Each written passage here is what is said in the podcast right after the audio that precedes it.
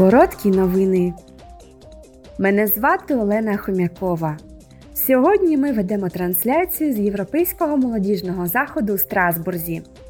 Це випуск коротких новин. Сьогодні та завтра в Європарламенті у Страсбурзі проходить Європейський молодіжний захід 2023 року. Програма заходу налічує понад 300 очних подій та подій в гібридному форматі, як от дебати, заходи для мережування, художні виступи, спортивні заходи та інтерактивні семінари. На цих заходах близько 10 тисяч молодих людей з ЄС та інших країн обговорюють майбутнє Європи. У понеділок у Страсбурзі розпочнеться нова пленарна сесія Європарламенту.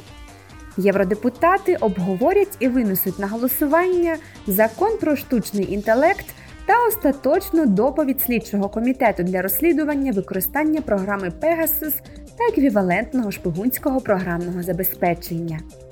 На порядку денному також стоять питання водної кризи в Європі та гарантування продовольчої безпеки.